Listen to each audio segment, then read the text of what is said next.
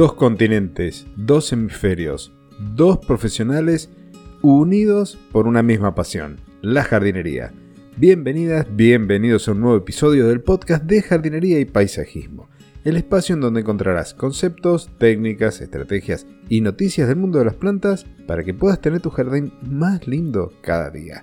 Hoy seguimos trabajando con los errores más comunes al momento de plantar nuestro jardín y en este caso los arbustos y los árboles. Hola Fernando, bienvenido al séptimo episodio de esta temporada, séptimo episodio de colaboración en el podcast de jardinería y paisajismo. Hola Claudio, ¿qué tal? ¿Cómo estás allí al otro lado del charco? Y hola a todos, a todos los que estáis allí, también al otro lado, pero en este caso al otro lado del micrófono, de la pantalla. Encantado como siempre, Claudio. Estamos muy bien y, bueno, muy acalorados porque el verano en España está siendo realmente caluroso, pero como siempre, encantado de compartir los siguientes minutillos contigo y con todos los oyentes para hablar de lo nuestro. ¿Que lo nuestro es? Pues la jardinería.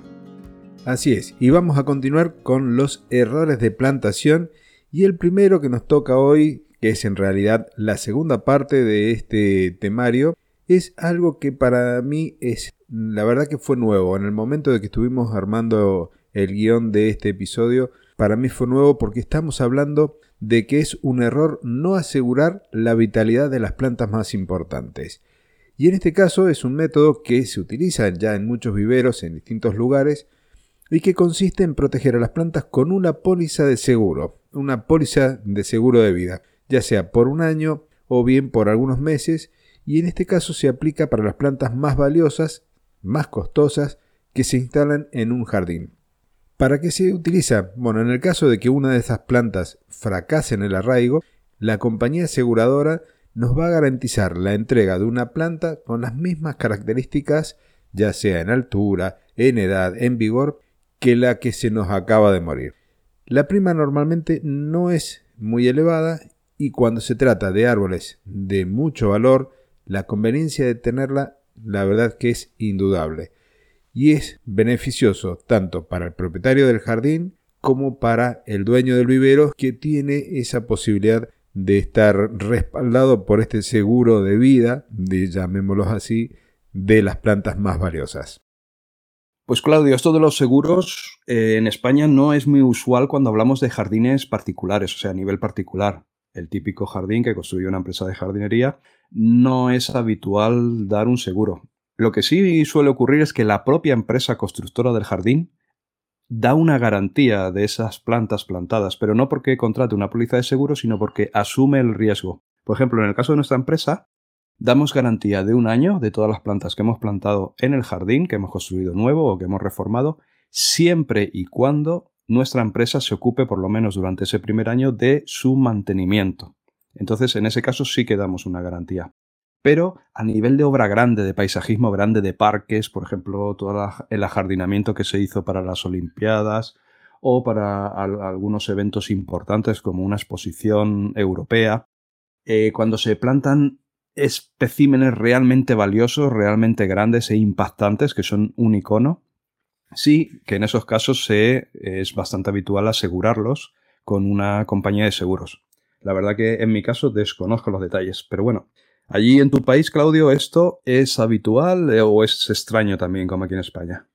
No, no, es la verdad que extraño. Yo no he tenido la posibilidad de, ver de cerca ni y mucho menos de participar de una obra de ajardinamiento tan importante que tengamos que colocar plantas de gran porte Así que para mí fue una novedad el hecho de conocer los seguros para las plantas. Realmente me sorprendí en su momento y, como lo decía recién, no sabía de la posibilidad de asegurarlo. Normalmente nosotros corremos con el mismo riesgo, digámoslo de esa forma, como me comentabas tú, de asumir el reemplazo de las plantas, siempre también que nosotros hagamos el mantenimiento y algunas otras condiciones que, que nos permitan a nosotros tener la garantía de que la planta va a estar bien cuidada y no tener que asumir una planta que se seca cuando falló el cuidado, falló el riego o alguna de esas cosas. Entonces cuando estamos de cerca y la seguimos cuidando durante el primer periodo, también asumimos el costo de la planta y el reemplazo si se secó. Pero si no, no. No, la verdad que fue totalmente nuevo para mí. Muy bien. Bueno, si los famosos aseguran sus manos o sus ojos, los modelos mm. famosos, ¿por qué no asegurar una, una, planta de gran valor, un árbol muy costoso? Bueno, seguimos en la lista con el, el siguiente error que tenemos aquí en la escaleta y consiste en bueno, no, cuando estamos diseñando nuestro jardín, construyéndolo o reformándolo, no tener en cuenta que el jardín no es solo tierra y plantas, que es muchísimas cosas más. El jardín es biodiversidad. Y dentro de esa biodiversidad tenemos también nuestros amigos los pájaros, tenemos que tenerlos en cuenta. Por tanto, es un error no tenerlos en cuenta. ¿Y a qué me refiero? Pues que debemos propiciar la visita de los pájaros a nuestro jardín, porque es un win-win, van a traer ventajas indudablemente para nuestro jardín. La presencia y la nidificación de los pájaros puede ser un complemento muy agradable y muy útil para nuestro jardín, ya que la presencia de estas aves nos ayuda a mantener un cierto equilibrio ecológico, no solo con respecto a los insectos, sino que muchos insectívoros como el pinzón contribuyen a controlar las plagas más eh, habituales, al menos las plagas parasitarias. Y las aves, las rapaces nocturnas, por ejemplo, capturan pues todo tipo de los dañinos roedores, los topos, los ratones de campo. Además, la presencia de la vegetación impide que los pájaros construyan los nidos en otros lugares, como ya tienen vegetación para construirlos allí, no se van a los aleros, a las cornisas, a las chimeneas, a esos sitios donde nosotros no queremos que hagan sus nidos porque nos pueden ocasionar algún problema. ¿Y cómo conseguimos que lleguen los pájaros a nuestro jardín? Muy sencillo. Vamos a ponerle arbustos, vamos a ponerle árboles que tengan vallas de las cuales ellos se puedan alimentar y por tanto les interese visitar nuestro jardín, incluso anidar en él. Otro error común es eh, la distancia de plantación en los arbustos. Es plantar los arbustos muy cerca uno de otros. Si nuestro objetivo no es armar un cerco o un seto verde, la distancia mínima de plantación debería ser, por lo menos, como decía, mínima, el diámetro de la copa del arbusto una vez adulto. Es decir, si nuestra planta tiene un diámetro de 2 metros 50, la distancia mínima entre dos arbustos iguales de la misma especie tendría que ser esa cosa que podamos mantenerlas de forma individual cada una de las plantas y de esa manera también vamos a favorecer un crecimiento armónico y dar ese relieve satisfactorio que estamos buscando en la vegetación dentro de nuestro jardín. Si nosotros los ponemos mucho más cerca de esta distancia, vamos a empezar a hacer que las plantas crezcan compitiendo un poco entre ellas y no vamos a tener ese efecto que estamos buscando porque no va a ser un crecimiento uniforme, va a ser un crecimiento también desordenado. Entonces, la distancia mínima va a ser la del diámetro de la copa o podríamos decirlo también como el doble de la media copa. Estamos diciendo lo mismo con distintas palabras. Esto mm, en una terraza, por ejemplo, no vamos a tener problema porque habitualmente cada una de las plantas está en su contenedor, en su maceta, y vamos a permitirle ese desarrollo independiente a cada planta. También lo podemos llevar esto al jardín, es decir, poner nuestras plantas en maceta, pero va a depender también del paisajismo que hagamos. Este crecimiento individualizado de cada una de las plantas nos va a permitir también hacer un mejor manejo tanto de la poda, del riego y del control fitosanitario de cada una de nuestros ejemplares en el jardín. Otro error que tenemos y que queremos destacar es el escoger arbustos voluminosos para bordear caminos o para poner en el borde de terrazas o pavimentos. ¿Qué es lo habitual y qué suele ocurrir? Cuando construimos un jardín, más que nada por tema de presupuesto, para que no sea tan elevado su coste de implantación, utilizamos plantas pequeñas. Compramos plantas quizás en un tamaño de maceta de 3 litros, 5 litros hasta 10 litros para eh, quizás crear el 80% de la plantación. Luego ya cogemos plantas más grandes para darle un poquito de volumen al jardín. Pero bueno, esto suele ser lo habitual. ¿Y qué ocurre cuando traemos una planta de esas dimensiones pequeñas a nuestro jardín? Pues que, eh, por un lado, queremos que el jardín se vea ya terminado, no tenemos la paciencia de esperar varios años y entonces caemos en el error de, por ejemplo, ahora que estamos hablando de, de plantar cerca de caminos o pavimentos, de plantar demasiado cerca. Porque si los separamos mucho, queda como extraño, parece como que está... nos da la sensación que está como mal hecho el jardín, como que hemos dejado demasiado espacio. Y ahí está el error, no pensar que va a ocurrir dentro de tres años, dentro de cinco años, dentro de siete. Esa visión a futuro es la que debemos tener, debemos pensar, porque ¿qué ocurre? Que al plantar plantas muy voluminosas cerca de caminos, de pavimentos, cuando transcurren los años van a invadir esos caminos y nos van a estorbar y nos van a obligar, por ejemplo, a estar podando constantemente. Que si son plantas con flor ya la hemos liado, porque de tanto podar lo que hacemos es quitarle la flor. Y si son plantas de hoja, pues va a ser una lucha constante, porque la planta con los años va a ir creciendo, se va a ir convirtiendo en adulta, va a ir cogiendo volumen y nosotros no podemos estar agrediéndola de esta forma tan intensa cada año o varias veces al año. Sin llegar a escoger arbustos enanos, no quiero decir que haya que usar arbustos enanos, pero sí que hay que decantarse por especies de crecimiento que sean más lento, que, para nosotros sea más fácil contenerlas, que no sean invasoras, que luego no nos empiecen a salir hijos por todas partes, como por ejemplo con la gaura, y que embellezcan esos lugares empedrados sin estorbar, sin impedir su paso. Aquí en España se usan mucho las plantas mediterráneas tipo lavanda, romero, santolina, pero teniendo en cuenta siempre esa distancia de separación. Otro error es no aprovechar los setos verdes como barreras contra el ruido, contra el polvo atmosférico y contra la contaminación. Cuando estamos en zonas densamente pobladas o adyacentes a calles que tienen mucho tráfico, las vallas verdes, los setos verdes, son unas excelentes barreras aislantes un seto formado por arbustos o árboles de hojas ya sea perennes o caducas, nos van a proveer de esa barrera, de esa acción contra los ruidos, por ejemplo, de la calle. El entretejido de las ramas, que no debe presentarse como un muro impenetrable, va a rechazar, va a apagar el ruido excesivo y lo va a mantener alejado del interior de la casa.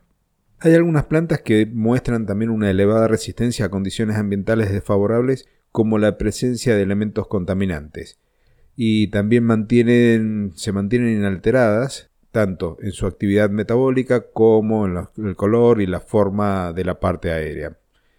Hay arbustos como por ejemplo el berberis, el crataegus, el evónimo, que van a cumplir perfectamente esta función de barrera. Hay otras especies que van a soportar mejor el depósito del polvo. Y en este caso yo me acuerdo o hago referencia a nuestra experiencia aquí en Mendoza con el viento sonda, que es un viento seco, cargado de tierra en muchos casos, y esta barrera cumple ese efecto filtrante que nos va a permitir tener una atmósfera un poco más limpia dentro del jardín y dentro de nuestra casa. Las plantas que vamos a utilizar en este caso ya tienen sus hojas algunas características como por ejemplo cutículas, son hojas coriáceas que les va a permitir soportar este tipo de eventos meteorológicos. Y después con una lluvia o con el riego manual podemos lavar las plantas para que puedan vivir sanamente, fotosintetizar y respirar como corresponde. Así que no hay que olvidar entonces que las plantas, los setos, tienen ese beneficio y también, por ejemplo, en el campo o en la periferia son un refugio también para los insectos que son benéficos, para los predadores de los parásitos, como venías hablando recién con las plantas que tendríamos que estar colocando pensando en ellos. Es un error también no colocar los arbustos más delicados en zonas resguardadas e incluso no protegerlos durante el invierno. Es muy habitual que queramos tener esos arbustos que tanto nos gustan pero que son más delicados y que quizás no son los adecuados para nuestro clima.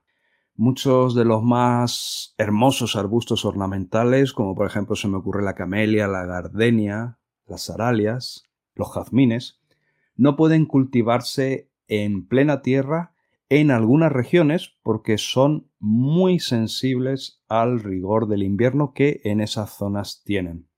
Si no quieres renunciar al placer de su cultivo y poder disfrutar de la belleza de estas plantas, conviene cultivarlas en algún lugar resguardado del jardín, que cada jardín siempre tiene alguna zona que es más resguardada y está más protegida. La proximidad de zonas protegidas naturales, bien sea por otras plantas o bien sea artificiales, por muros constructivos de la casa o del perímetro de la parcela. Sin embargo, si son plantas delicadas que ya sabemos que sufren mucho en nuestro jardín, en nuestra zona, es mejor preparar algún tipo de protección móvil y protegerlas durante el invierno o al menos esos días más rigurosos para protegerlas de las heladas. Las camelias, por ejemplo, suelen experimentar daños muy importantes en los pimpollos a punto de florecer ya en la primera parte del invierno si sufren heladas.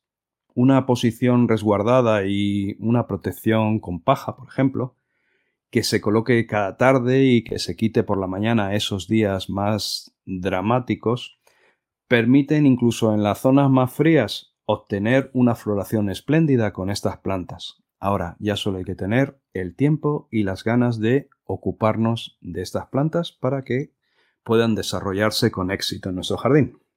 Otro error es eh, no jugar, no aprovechar las variaciones cromáticas estacionales que tenemos a disposición con los arbustos.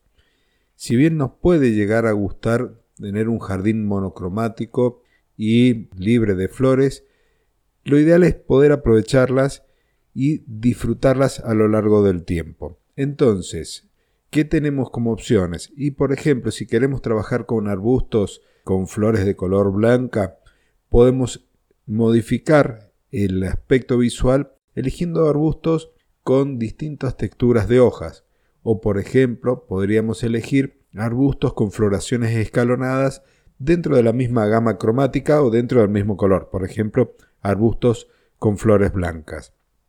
Pero también podemos jugar y darle esa variabilidad cromática dentro de las estaciones con por ejemplo la presencia de arbustos con bayas que se destaquen en algún momento del año como por ejemplo en invierno o el hecho de el otoño en algunas plantas como por ejemplo los liquidámbar y los haces japoneses que le dan ese toque rojo espectacular dentro del otoño. Entonces, es importante y lo podríamos considerar como un error no jugar con estas variaciones cromáticas que hacen que nuestro jardín se vea tan lindo a lo largo de las cuatro estaciones del año.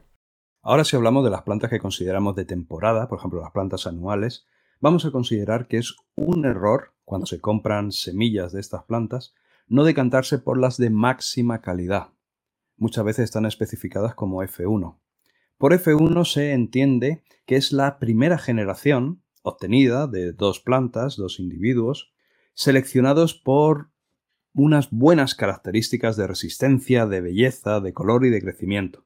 Aunque su precio es más alto respecto a las semillas más comunes que hay en el mercado, deben preferirse porque permiten obtener plantas mucho más uniformes en su crecimiento, las flores más abundantes y con unas características más marcadas de forma y de color, y que responden totalmente al gran valor que se les da a esas plantas. Además de que ofrecen una particular resistencia a algunas de las enfermedades más comunes. Dado que son híbridos de primera generación, recoger las semillas de esas plantas te puede salir cualquier cosa. Te pueden salir eh, plantas extremadamente variadas si haces esta acción de recolectar las semillas de estas plantas. Por lo tanto, cada año o en cada momento de siembra, lo recomendable es que cojas y compres semillas nuevas y de la máxima calidad en un comercio especializado. Otro error es no respetar las épocas justas de siembra y de trasplante.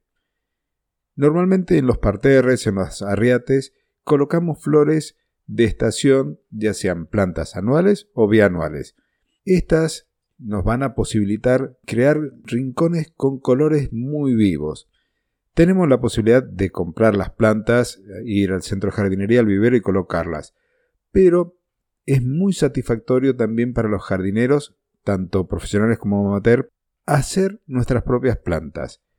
Así como comentaba recién Fernando de las semillas que se pueden comprar, podemos también obtener nuestras propias semillas de las plantas que tenemos en el jardín. Y a partir de ellas, hacer nuestras plantas. Los momentos de siembra pueden estar dados en la primavera y en el otoño, pero en el caso de las plantas bianuales las tenemos que preparar desde el verano anterior.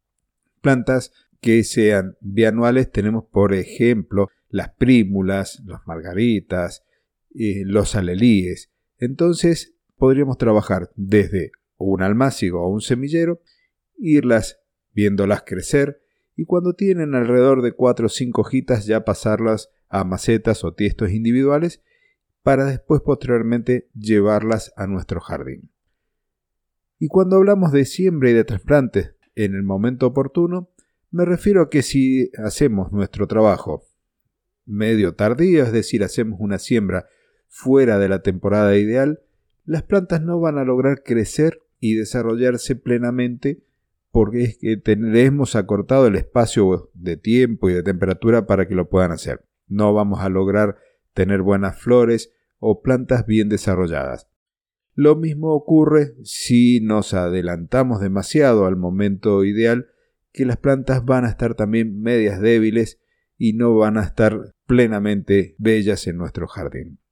Los trasplantes los vamos a tener que realizar en unas épocas cálidas, pero no en los momentos de clima extremo, no en el pleno verano o en el momento más caluroso del día si queremos que la plantación o el trasplante en este caso sea exitoso.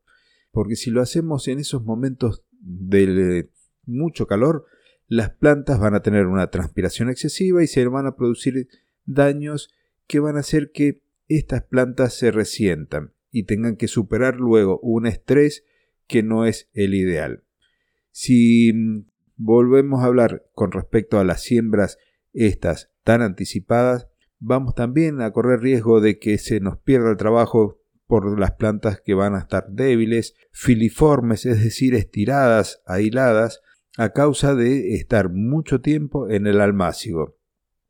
Entonces, siembras tardías, siembras prematuras, pueden llegar a tener efectos no deseados al momento de hacer nuestro arriate o de plantar nuestro arriate o jardín. Entonces es un error no respetar las épocas justas ni de la siembra ni del trasplante. También es un error no respetar la distancia de plantación cuando colocamos las plantas en el jardín antes de ser plantadas. Cada planta tiene un comportamiento natural que la hace crecer ya sea en altura, ya sea en anchura o ambas, por supuesto.